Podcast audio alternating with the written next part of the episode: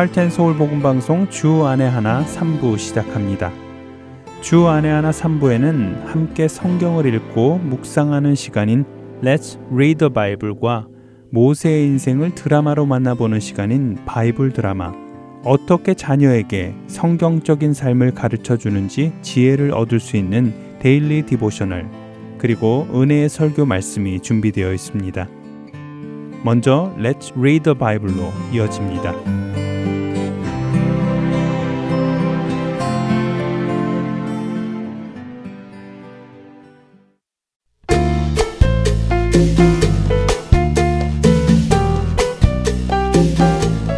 애청자 여러분 안녕하세요. Let's Read the Bible 진행의 함혜진입니다.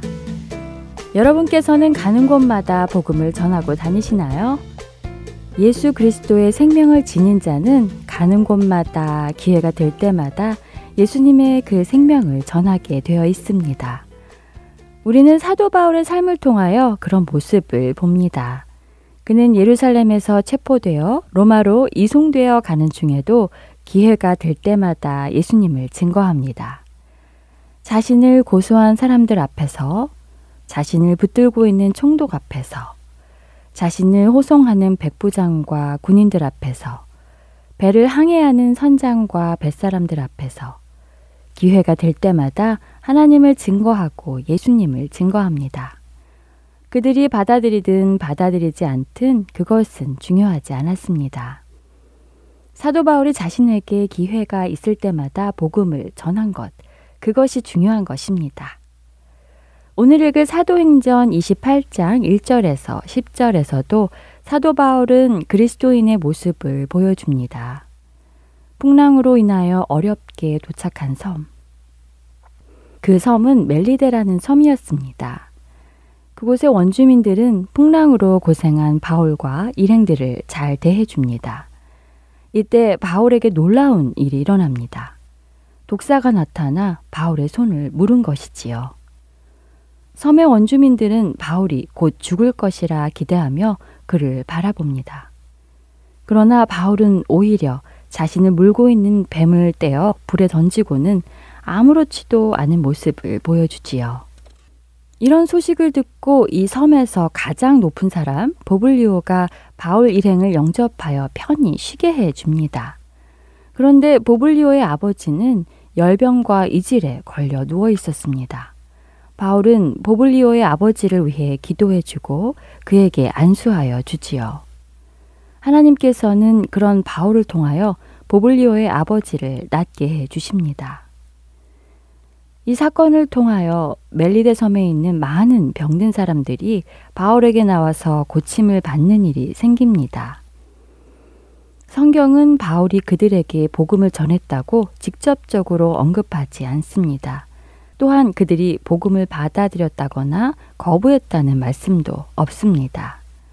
그러나 바울이 기도할 때는 분명 하나님께 하였을 것이고 예수 그리스도의 이름으로 하였을 것입니다. 또한 그들이 병 나음을 얻는 것이 자신의 능력이 아니라 하나님의 능력에서 나옴을 말했을 것입니다. 그리스도인의 삶은 이런 것입니다. 주어지는 모든 기회 속에서 하나님께서 드러나게 하는 것입니다.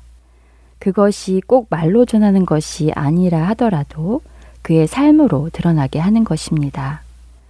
우리의 모습도 바울과 같은 모습이 되기 원합니다. 우리의 삶 모든 순간에서 하나님께서 드러나시고 예수님께서 드러나시기를 바랍니다. Let's read the Bible. 오늘은 사도행전 28장 1절에서 10절까지의 말씀을 읽고 마치겠습니다.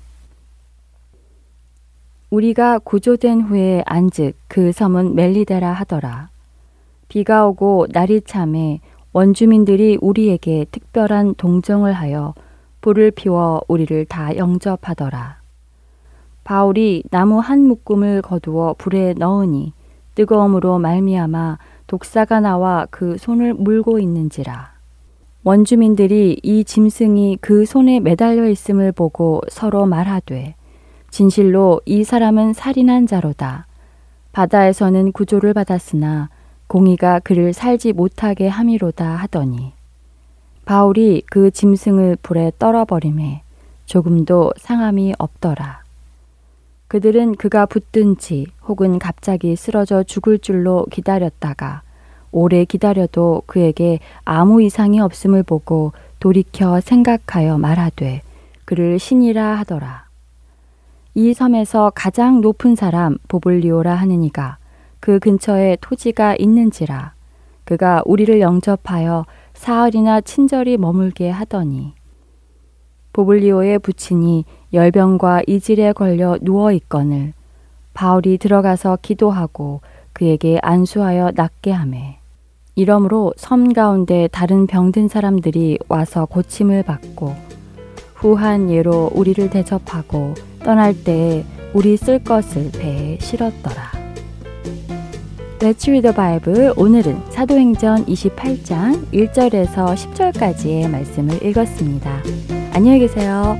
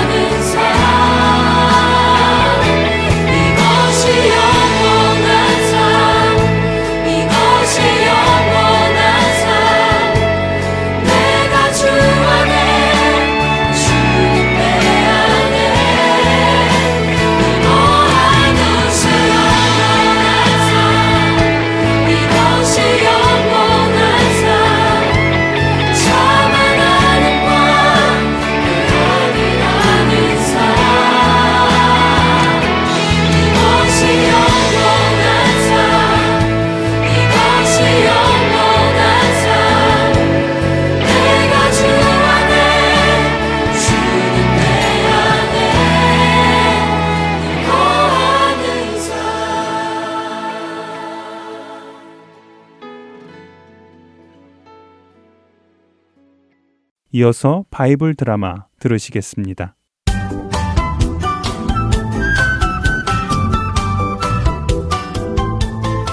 애청자 여러분 안녕하세요. 바이블 드라마 모세편 진행의 박영규입니다. 모압의 발락 왕이 주술사 발람을 초대했지만 하나님께서 발람에게 가지 말 것을 명하셨습니다. 발람이 오지 않는다는 소식을 들은 발락 왕은 이번엔 더 높은 고관들에게 많은 금은 보화를 주며 가서 발람 주술사를 정중히 모셔오라고 하지요. 모압의 고관들은 먼 길을 가서 발람 주술사를 만납니다. 발람님, 계십니까? 아니, 누구요? 발람님, 저희는 모압의 최고 고관들입니다. 저희 모압왕 발랑님께서 이 많은 금은 보화를 발람님께 가져다 드리라고 명하셔서 저희가 이렇게 진히 찾아왔습니다. 부디 이 모든 금은 보화를 받으시고 저희와 함께 모압으로 내려가 주시기를 부탁드립니다. 에이, 아이, 아이, 사람들 참, 에이, 아니 안 된다고 했는데도 또 이렇게 청을 하니 내가 어찌 해야 될지를 모르겠군. 발람날이 부디 저희의 청을 거절하신 마시옵소서. 저희 모압에 오시기만 하면 저희 발락 왕께서 발람나리를 높은 자리에 앉히시고 존귀하게 만들어 주겠다고 하셨습니다. 그저 오셔서 그 이스라엘 백성들을 한 번만 저주해 주십시오. 아, 이게 뭐 어려운 일도 아니지 않습니까? 이거 보시게.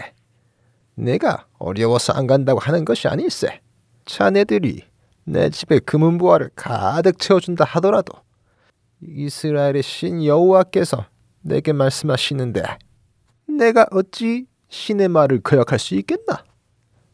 어쨌든 밤이 늦었으니 오늘 내 집에서 묵도록 하시게. 내가 오늘 여호와께 다시 한번 물어보겠네. 그날 밤 하나님께서는 다시 발람 주술사에게 임하셔서 말씀하셨습니다. 발람아, 내가 이미 너에게 그들과 함께 가지 말라고 하였고 그들을 저주하지 말라고 하지 않았느냐? 그들은 복을 받은 자들이다. 그러나 저들이 너를 간절히 원한다면 함께 가도록 해라.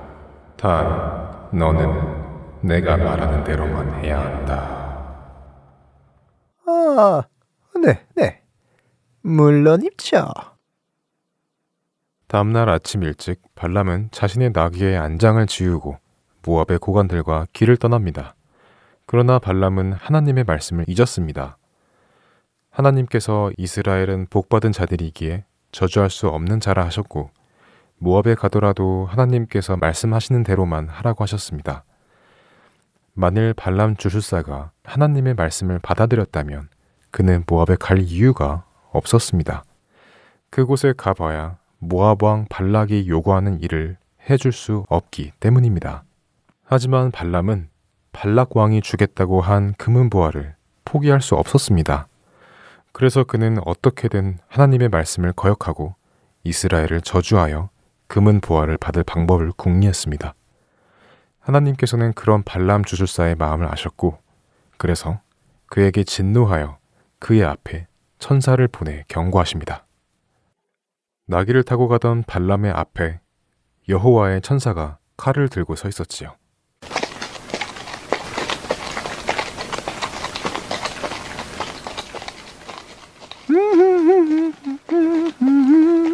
모압에 가서 이스라엘을 저주하고 큰 돈을 벌어야겠구나.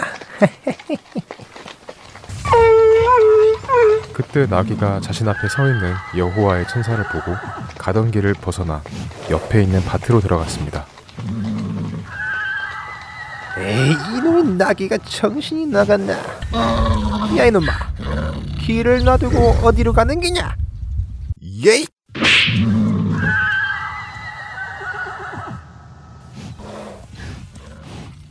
놀랍게도 나귀의 눈에 보이는 여호와의 천사가 발람의 눈에는 보이지 않는 것이었습니다. 재물의 욕심의 눈이 먼 발람의 눈에는 여호와의 천사가 보이지 않는 것이었습니다. 채찍에 맞은 나귀는 다시 돌이켜 길 쪽으로 나왔지만 그 앞에 서 있는 무시무시한 여호와의 천사를 보고 두려워 길 옆 담 쪽으로 몸을 옮겼습니다. 담에 너무 가까이 가니까 발람의 다리가 담에 긁히게 되었지요. 아이고, 야이 이놈의 나귀가 미쳤나? 야 이놈아, 똑바로 안 가고 뭐하냐? 예이!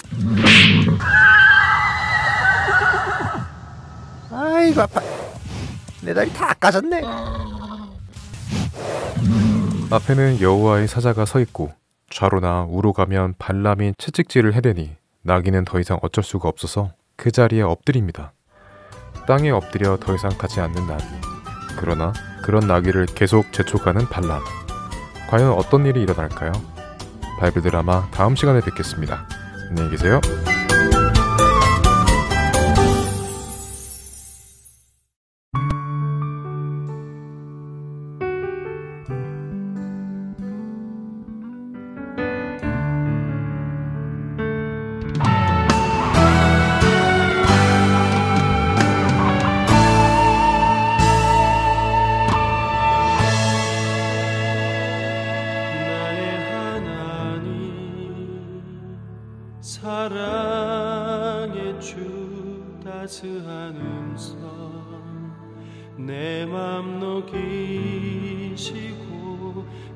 초라한 내 모습 이대로 날 받아주시니 내 주님 나의 하나님 감사드려. 내 죄 사신 그분의 사랑 작고 상한 마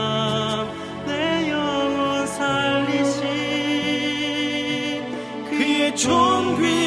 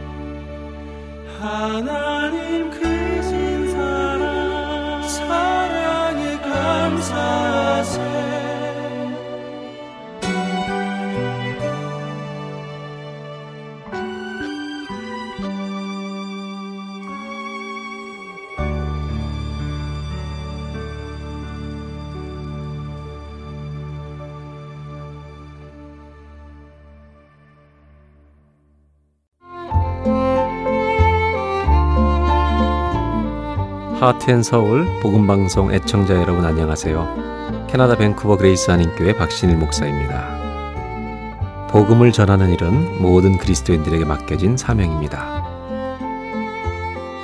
Heart and Soul 복음방송은 생명의 근원 되시는 예수 그리스도만을 전하는 방송사입니다.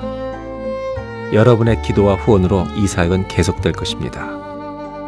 믿지 않는 자들에게는 복음을, 믿는 자들에게는 영적 성장을 전해줄 것입니다.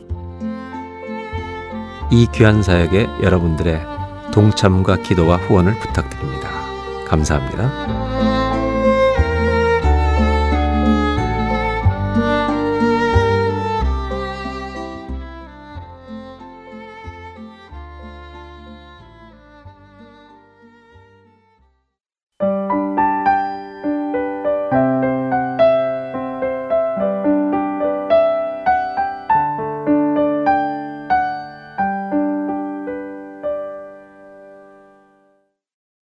계속해서 Daily Devotional 보내드립니다.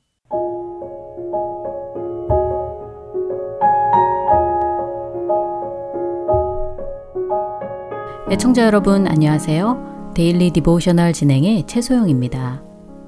우리 자녀들은 하나님께 기도하고 응답을 구할 때 온전히 하나님께 집중하고 있나요?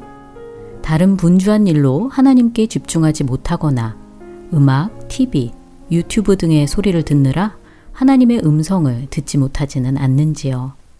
오늘은 이것에 대해 나누어 보고 말씀을 묵상하는 시간 되시길 바랍니다. 오늘 Daily Devotional의 제목은 When You Pray입니다. 리바이는 방 안에서 음악을 크게 틀어놓고 컴퓨터를 보고 있습니다. 엄마가 방문 앞에서 리바이를 부르셨지만 전혀 못 듣고 있었지요. 엄마는 리바이의 방에 들어오셔서 스피커의 볼륨을 낮추셨습니다. 그제야 리바이는 엄마를 보고는 엄마가 방에 들어오신 줄 몰랐다고 말했지요. 엄마는 고개를 끄덕이시며 밖에 나가 그레디 아줌마를 도와주지 않겠느냐고 물으십니다. 잔디 깎는 기계에 문제가 생겼는지 그레디 아줌마가 혼자 쩔쩔매고 계신다는 것이지요. 엄마의 말씀에 리바이는 지금은 좀 곤란할 것 같다고 대답하며 마지막 남은 클럽 배지를 얻기 위해서 무엇을 해야 할지 지금 열심히 생각 중이라고 말하였지요.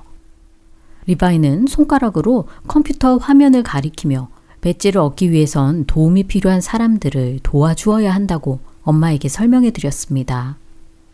그때 동생 내쉬가 방에 들어와서는 자전거가 고장났는데 고치는 것을 좀 도와달라고 리바이에게 말하였지요.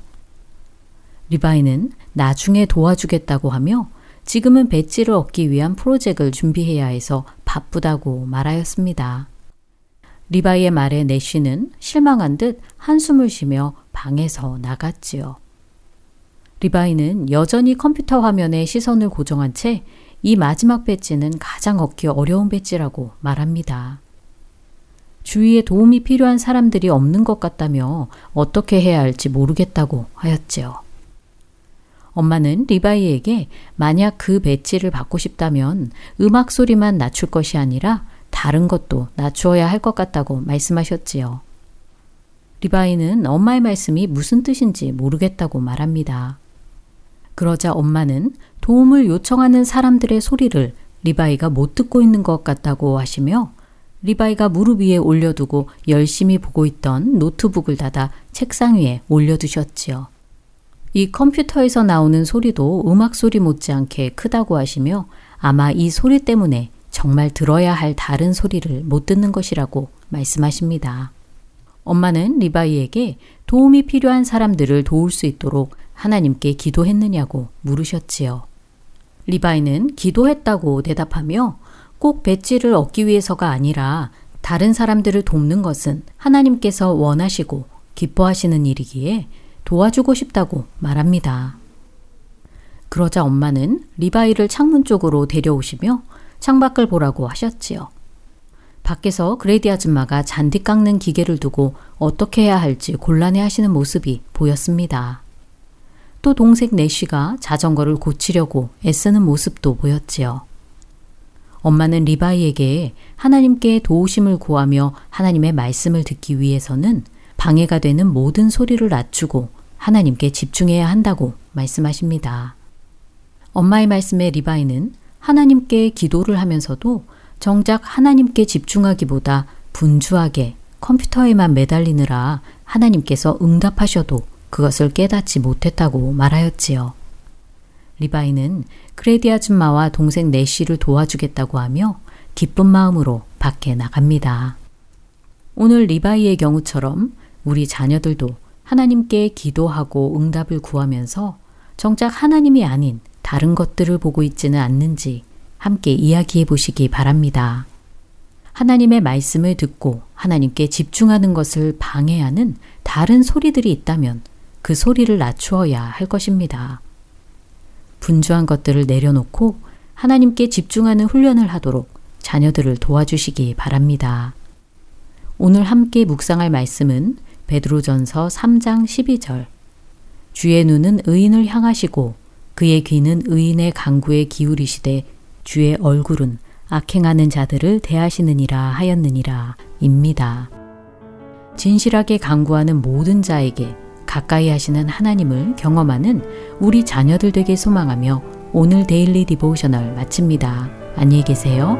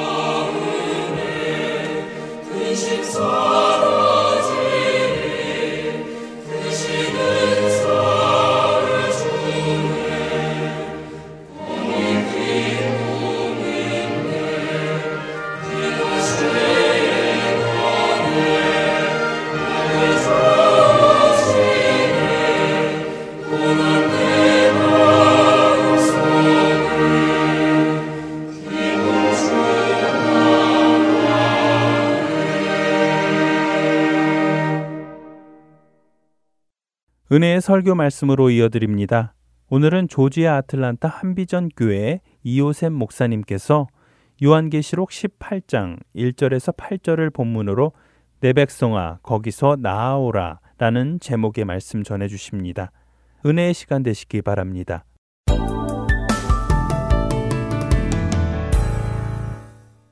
(2007년엔가) 교회에서 여름 휴가 기간을 이용해서 아프가니스탄으로 의료 봉사를 나간 적이 있습니다.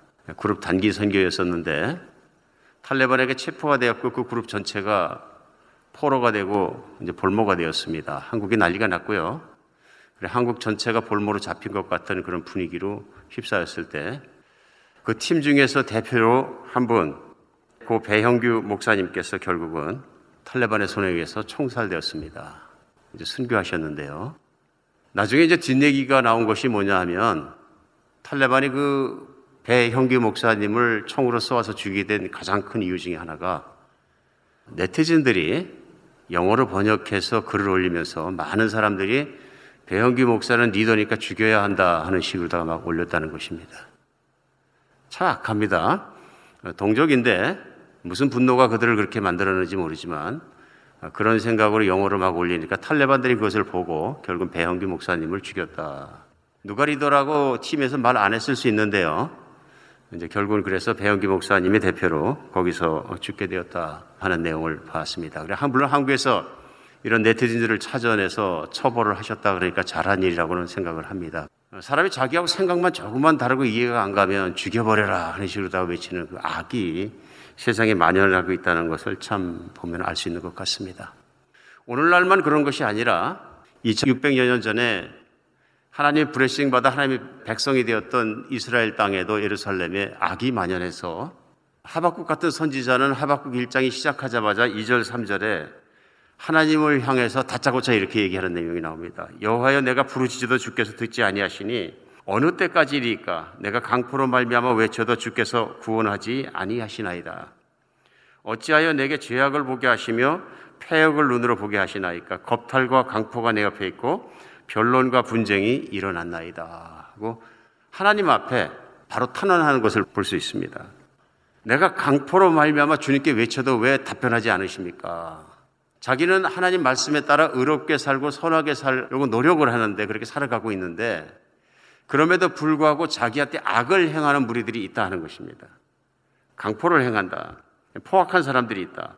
그리고 이 땅 가운데 있는 이 모든 죄악들을 특별히 이 사람이 얘기할 때는 유대인들이었기 때문에 예루살렘을 중시로 해서 이스라엘 사람들 사회 안에 일어나는 악을 본 것입니다. 죄악을 보게 하시고 폐역함을 눈으로 보게 하시나이까 겁탈과 강포가 있고 변론과 분쟁이 일어나서 서로 싸우고 다투고 빼앗고 뺏기고 사기치고 사기당하고 이런 세상적인 모습을 그대로 얘기하면서 악이 관영한 것을 지금 설명하고 있는 내용을 볼 수 있습니다. 하나님은 악을 참지 못하시는 분이는데 어찌하여 이것들을 참고 언제까지 가만히 계십니까? 하는 것입니다. 탄원이죠. 언제까지 참으시고 언제까지 이걸 보고 그냥 가만히 계실 겁니까? 이런 건 아마 마찬가지인 것 같습니다. 그 후로 세월이 흘러서 600년이 지나고 예수님이 오시고 초대교회가 생기고 유럽 지역과 지금의 터키 지역, 소아시아 지역에 교회들이 생겼을 때 먼저 열두 사도 중에 열한 사도가 순교하고 떠나고 마지막 사도 사도 요한이 남아 있는 기간에 교회 핍박이 닥쳐서 로마 시대에 조직적이고 민간적인 핍박이 닥쳐가지고 교회 다니는 교인들이 정말로 힘든 시간을 지나가게 됩니다. 그 시간에 사도 요한도 지중해 있는 반모라는 섬에 유배 가서 갇히게 되고 그때 이제 하나님께서 사도 요한을 천상으로 하늘로 들러 올리시는 기적과 은혜를 행하십니다. 근데 그렇게 된 이유가 뭐냐 하면 교인들이 힘들어 하는 겁니다. 사도 요한도 힘들고 너무 힘든 게 뭐냐 하면요. 예수 그리스도를 믿고 예수 그리스도를 따르는 것 외에는 우리가 악행을 하지 않아도 세상은 왜 이렇게 우리에게 악행을 하는 것입니까? 예수님을 믿었다는 이유로 재산도 몰수당하고 직업도 뺏기고 집에서도 살 수 없고 도망다닐 뿐만 아니라 붙잡히면 죽기까지 하고 고문당하고 묶이고 이런 일들이 다 왜 있는 겁니까? 하는 답답함 있을 수 있다. 이것이 시간이 오래 가게 되면 지치고 그러게 되면 믿음을 잃어버릴지도 모른다. 그렇습니다. 악은 세상에 만영합니다. 가득 차 있습니다. 때때로 예수님을 믿지 않는 어느 철학자들은 막 대들고 항구합니다. 하나님이 계시다면 어떻게 전지전능한 하나님이 세상에 있는 악을 막지 않겠느냐. 그리고 하나님이 계시다면 선하다면 왜 악을 처벌하지 않으시겠느냐. 세상에 악이 관영한 그것은 무엇을 증명하냐면 하나님이 계시지 않는 것을 증명한다. 하고 논쟁하는 철학자들이 있습니다. 그러나 오늘 성경책은 분명하게 하나님이 살아계신 것과 하나님의 선을 어떻게 유지하시는 것과 그 악의 끝은 어떻게 끝날 것인가를 성경에 확고하게 보이셔서 세상에 있는 우리에게 알게 하셨습니다. 오늘 본문은 요한계시록 맨 마지막 부분에 속하는 18장입니다. 18장 1절부터 8절까지가 본문인데요. 초대교회의 사도 요한과 더불어 힘들어하던 교인들에게 하나님 분명히 보여주신 건 뭐냐 하면요. 그들이 겪고 있는 환란의 끝이 있다. 그리고 그들이 그 환란을 견디고 이기면은 결국은 종착지가 어디냐면 예수 그리스도가 앉아 계신 보좌의 옆에 앉게 될 것이다.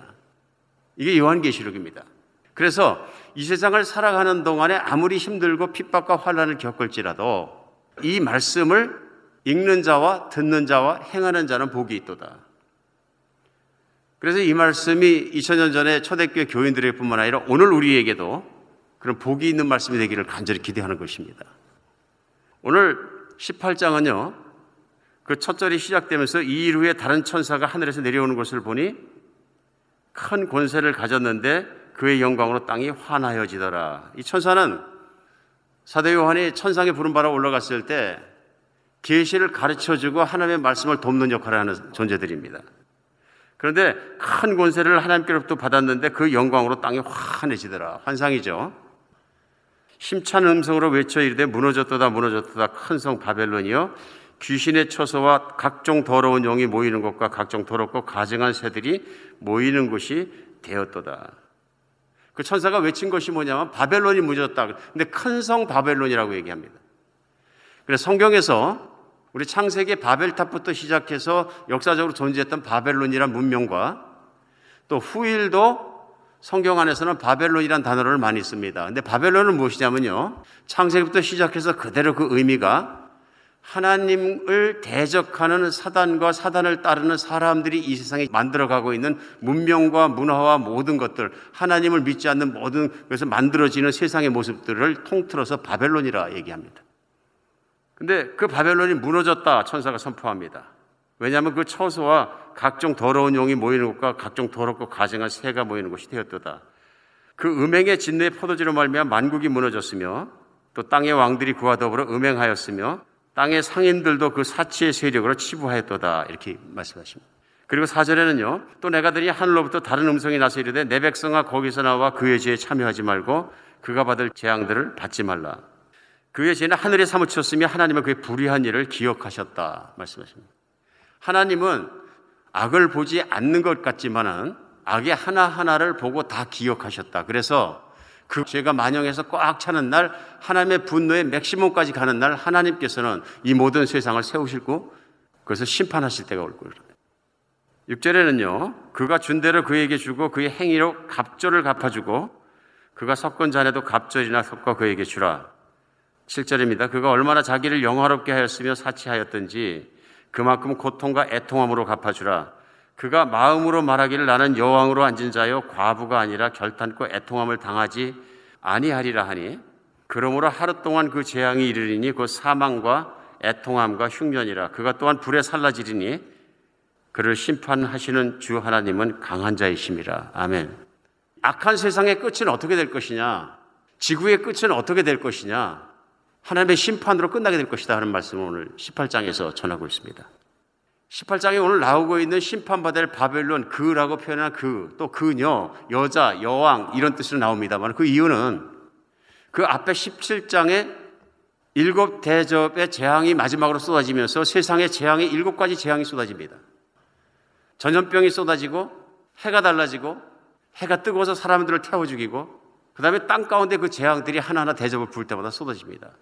마지막으로 심판이 닥치는데 그것이 뭐냐면 바로 세상을 악을 행하고 어지럽게 했던 사단, 마귀라는 존재. 그래서 17장에서는 짐승 위에 앉은 여자로 나옵니다.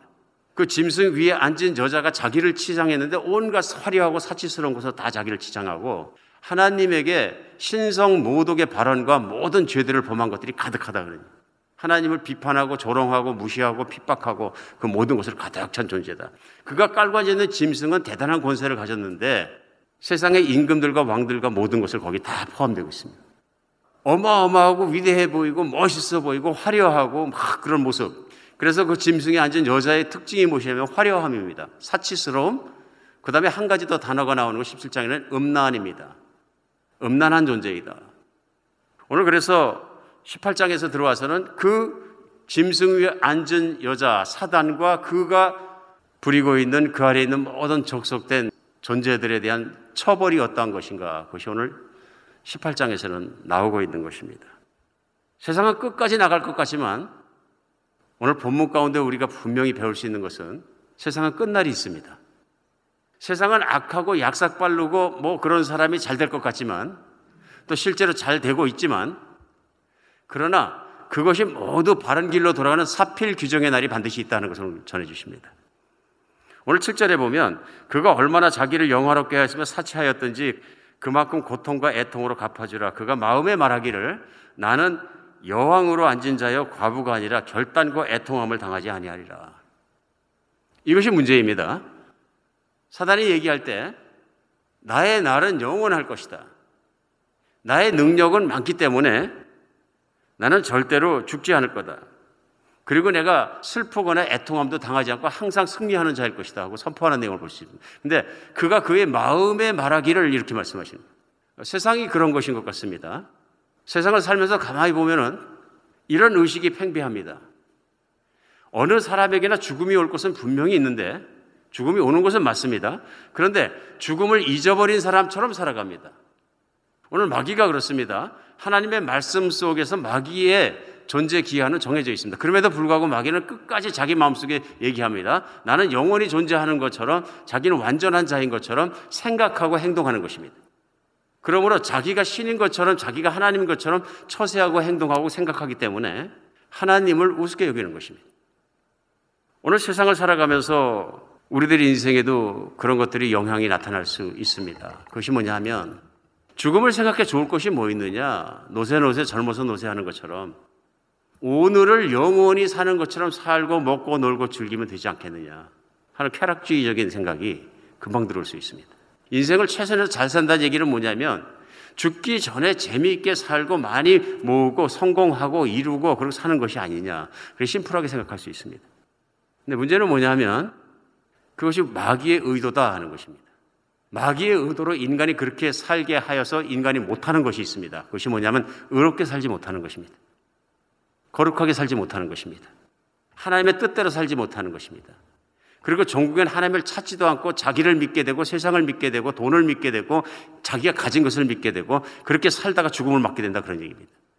누가 그러느냐? 짐승이 앉은 여자로 나온 바로 마귀가 사람들을 그렇게 미혹하고 현혹해서 자기가 생각하는 것과 마음에 있는 것과 비슷한 생각을 하며 살아갈 수 있도록 종용해서 끝까지 밀고 나간다 하는 것입니다. 오늘 이 말씀 속에서 우리 생각할 수 있는 것은 우리가 인생을 살아가면서 마치 끝이 없는 것처럼 살아갈 경우가 많이 있습니다. 내가 하나님을 믿어서 영원히 사는 존재로서의 영혼을 바라보는 것과 세상에서 사람들이 막연하게 마치 오늘을 영원히 사는 것처럼 즐기고 살아가는 건 다른 것입니다. 세상을 살아가는 사람들과 하나님을 믿는 사람들이 보는 세상이라는 관점은 다를 수밖에 없습니다.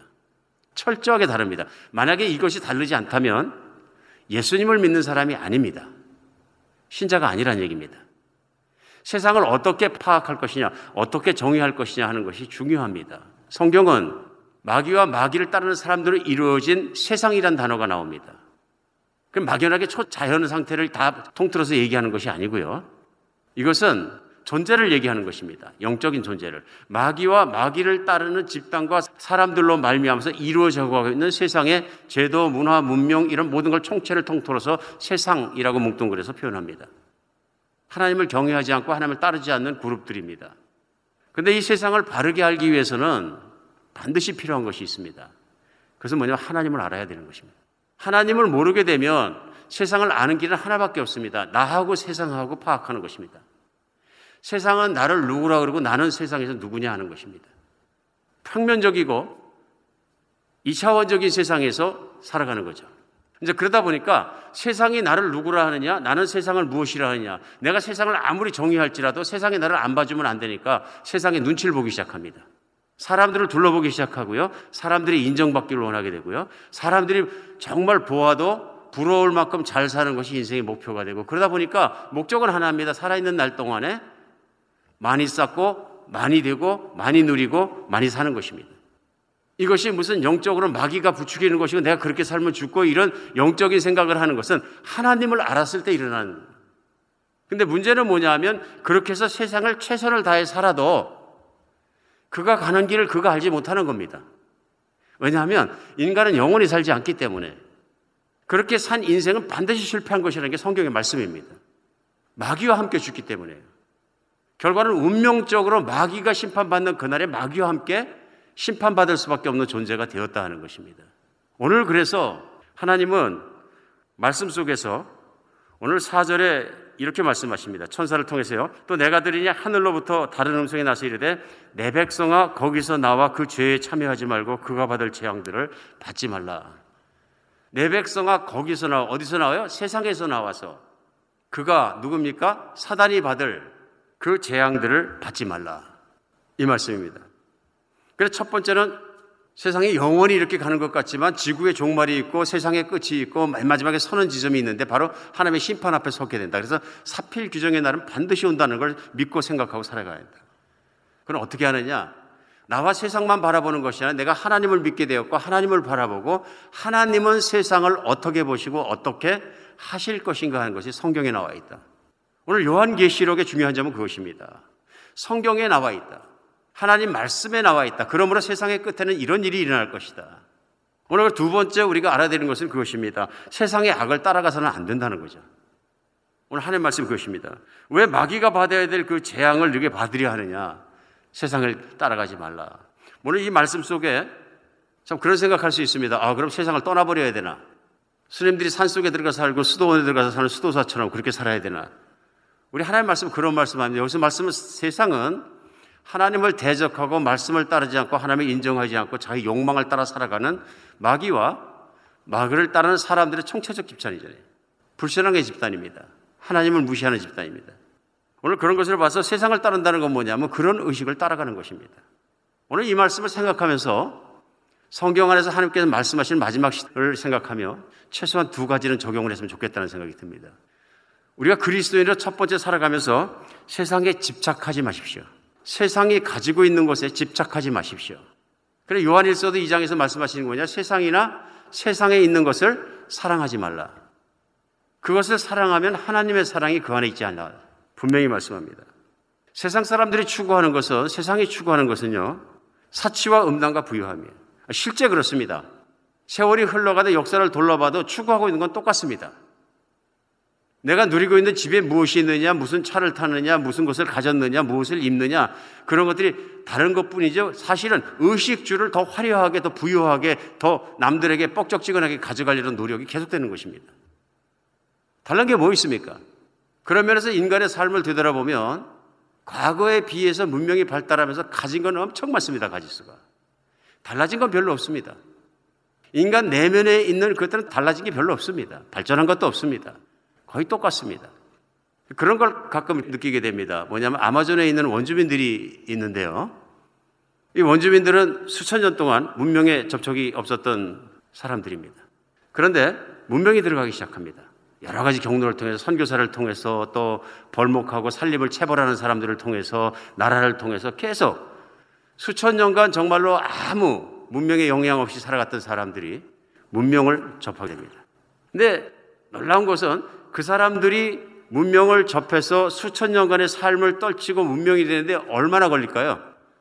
제가 볼 때는 그 찾아간 르포드를 이렇게 보다 보니까 느끼는 게 그 순간 달라집니다.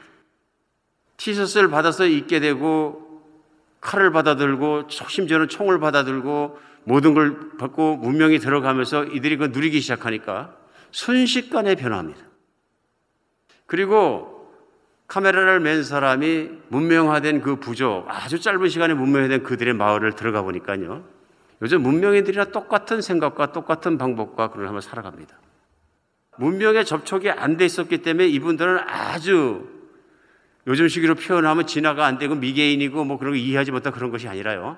아주 빠르게 문명을 이해하고 따라가고 사람으로서 살아가는데 내용은 똑같다는 것입니다.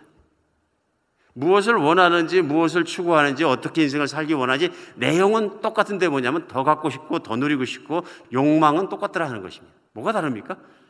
인류는 수천 년간 열심히 발전한다고 했지만 더 착해지지도 않고, 더 의로워지지도 않고, 그래서 세상을 더 그렇게 만들지도 못했다는 것입니다. 오늘 그 세상에서 나오라. 그 세상의 흐름이나 패턴을 따라가지 마라. 천사를 통해 하나님 마지막으로 또 경고하시는 내용입니다. 그 세상에서 나오라.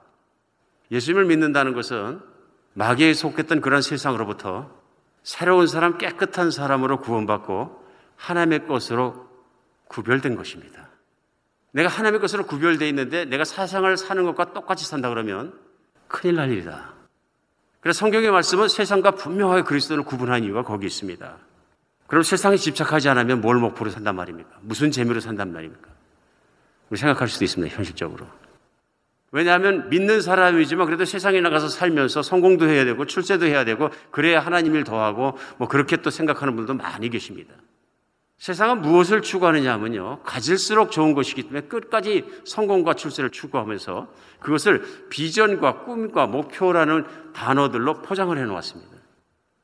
근데 만약 그리스도인들 세상에 사는 동안에 그 인생의 목표가 더 많이 갖는 것, 부자가 되는 것, 더 많은 것을 이루는 것, 내가 쌓는 것, 그래서 자녀들이 더 그렇게 물질적으로 풍요해지고 권력을 갖게 되고 그런 모든 것을 되는 것을 성공이라는 똑같은 목표를 향해서 뛰어가고 있다면 이것은 세상적인 것입니다. 근데 그리스도인이 세상적인 목표와 야망과 비전과 꿈을 가지고 살아가는 것이 자연스럽게 이렇게 선포되는데 교회도 한몫할 수 있습니다. 오늘 성경 말씀은 바라볼수록 생각하면 생각할수록 그런 뜻이 아닙니다. 그러면 세상 일에 집착하지 않으면 어떤 일에 집착합니까? 성경은 그 길을 가르쳐 주시는 것입니다. 그 예수님께서 내가 곧 길이요 진리요 생명이라고 말씀하셨을 때 인생을 살아가야 될 이 땅에서의 길도 주님께서 가르쳐 주십니다. 그걸 처음에 배운 사람들이 복음서에 나오는 제자들입니다. 그리고 그대로 살은 것이 뭐냐면 사도행전 이후에 나오는 신약 성경에 있는 겁니다. 그러니까 예수님께서 물론 우리에게는 굉장히 큰 챌린지입니다. 무소유로 사시고 제자들도 무소유로 하시고 전도 여행 보낼 때 둘씩 둘씩 무소유로 보내시고요. 배우길 그렇게 배우고 있기 때문에 그 사람들이 사도행전에 어떻게 살았냐면은 그들이 모이니까 또 무소유로 살아가더라. 그리고 오늘도 제가 강단에서 우리도 무소유로 삽시다. 그러면 이호셉 목사 이단 이러고 찍어버립니다. 저는 오늘 강단에서 요한계시록 말씀을 나누면서 무소유로 삽시다가 하는 것이 아니라요. 무소유 자체가 중요한 것이 아니라요. 우리 주님께서 우리 세상의 한복판에 들어가서 살게 하셨습니다. 세상을 떠나라가 아니라 세상에서 나오라는 건 그 탐욕과 세상에 있는 모든 것으로부터 나오라는 말씀이에요. 죄악으로부터. 그럼 세상에서 뭐 해야 되느냐? 하나님과 교제하고 천상을 바라보고 성도들과 교제하고 교회를 섬기고 하나님의 뜻이 일어나도록 하나님 나라를 위해서 마음 쓰고 인생을 바치고 힘써서 일하고 복음 전파하는 걸 기쁨으로 살아가면서 그런 기쁨 속에서 하나님과 함께 살아야 된다는 것입니다. 하나님을 믿는데 그리스도인이 되었는데 하나님을 나라에 대한 비전과 하나님과 함께 사는 기쁨과 그런 예배의 모든 것을 내가 누리고 있지 못하다면 당연한 결과는 뭐냐면 내가 세상을 따라가게 됩니다. 오늘 화두에 시작한 하박국이라는 사람 선지자가 있습니다. 하박국 선지자의 마음속에 있는 답답함은 이거였습니다. 하나님, 어떻게 이래 세상을 냅두시는 겁니까? 끝이 뭡니까? 하는 거예요. 그에겐 요한계시록이 없었습니다. 요한계시록이 없었다는 것입니다. 답답한 거죠. 어떻게 되는 것입니까? 이게 언제까지 가는 것입니까? 하나님은 왜 그러십니까? 답답했던 거죠. 그때 하나님께서 요한계시 2장에 보면은 계시를 주십니다. 이 묵시를 곧 계시를 주시는데 이 묵시를 써서 뛰어가면서도 읽을 수 있게끔 해라. 외우고 마음으로 품고 생각하고 모든 것을 믿어라. 그러면서 하나님이 이 땅 가운데 임할 심판들에 대해서 설명을 하십니다. 무시무시한 심판, 강력한 심판에 대해서 말씀하시면서 내가 그들의 죄악을 잊지 않고 하나가 다 갚아주겠다는 것을 말씀하십니다. 근데 이것을 믿어라. 뛰어가면서도 읽을 수 있을 만큼 외워라. 집어넣어라. 믿어라. 말씀하시는 겁니다. 그 결과가 일어나는데요. 하박국이 하나님에 대해서 탄원하고 힘들어하고 했던 것을 하박국 맨 마지막 절에는 많은 분이 안 계신 것처럼 그가 노래하게 됩니다. 그랬고 하박국 맨 마지막 3장 15절로 18절에는요. 주께서 말을 타시고 바다 곧 큰 물의 파도를 밟으셨나이다. 내가 들었으므로 내 창자가 흔들렸고 그 목소리로 말면 내 입술이 떨렸도다.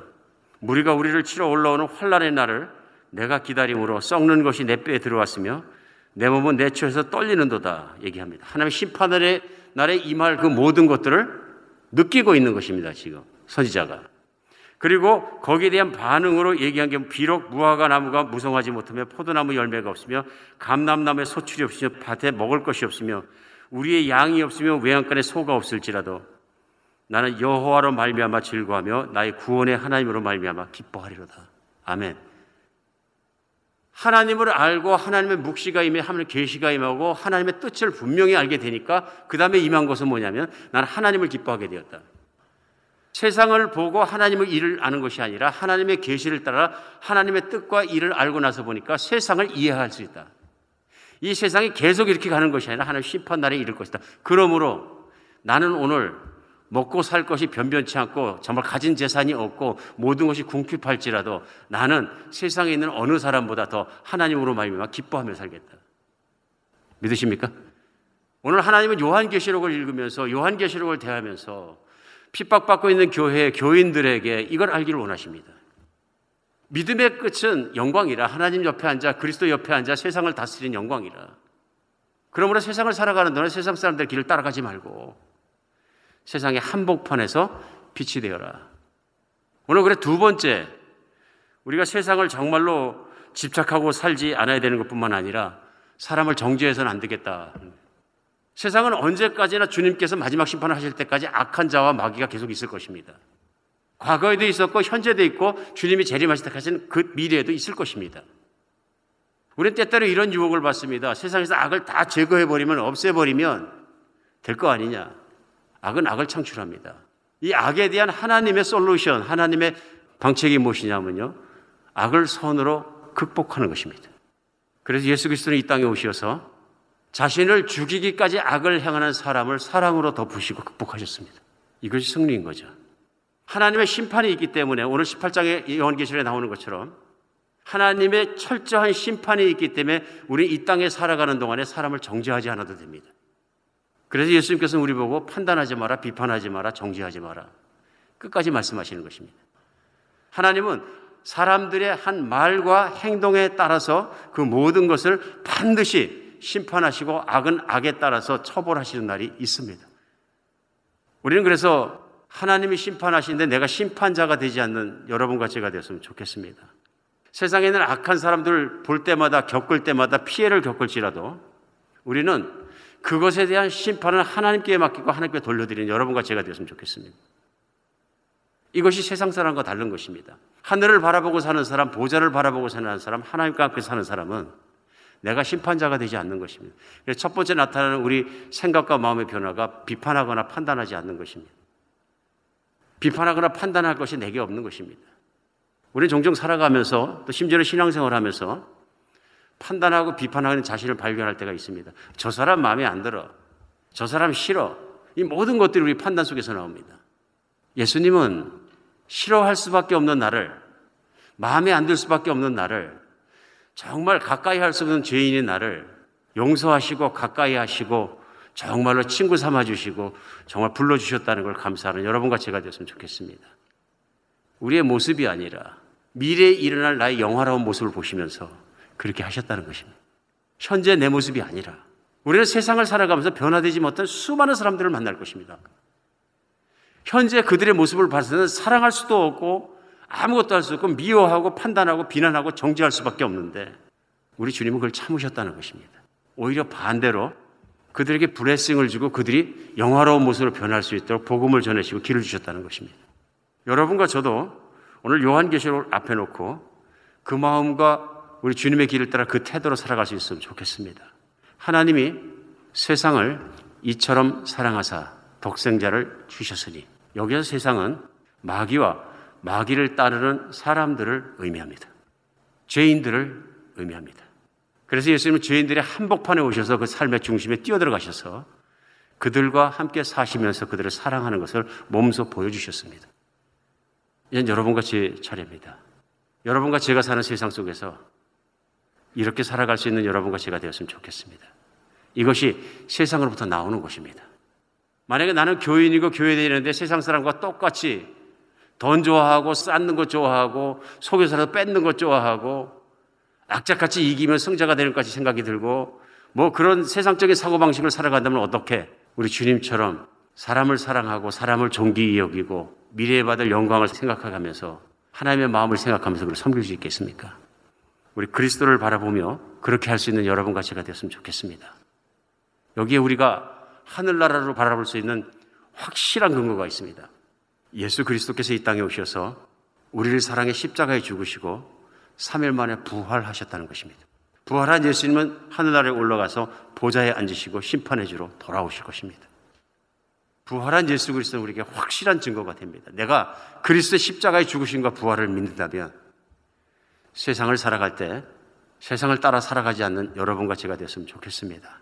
성경의 가장 반복되고 가장 중요한 메시지는 세상을 따라 살지 말아라입니다. 오늘도 주님께서는 외치십니다. 내 백성아, 세상에서 나오라. 어찌하여 세상을 따라 살아가서 그 받을 재앙을 같이 받으려고 하느냐? 세상을 따라가지 마라. 나는 세상 사람 같습니까? 아니면 그리스도의 사람 같습니까? 오늘 돌아보는 여러분과 제가 되었으면 좋겠습니다.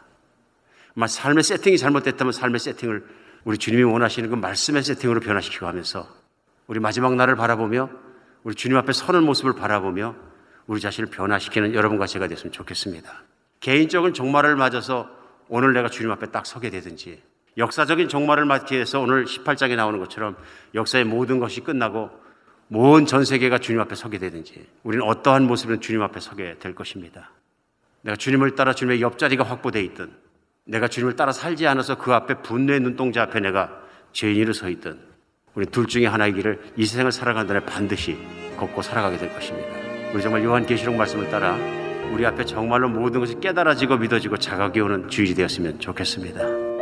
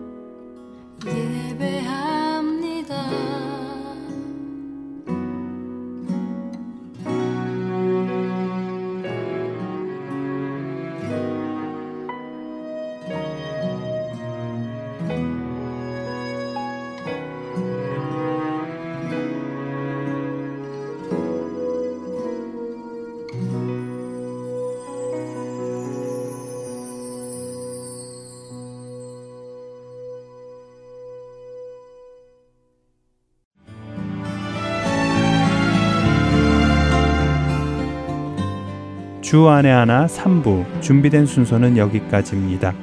청취해 주신 여러분들께 감사드립니다. 다음 주에 다시 뵙겠습니다. 안녕히 계세요.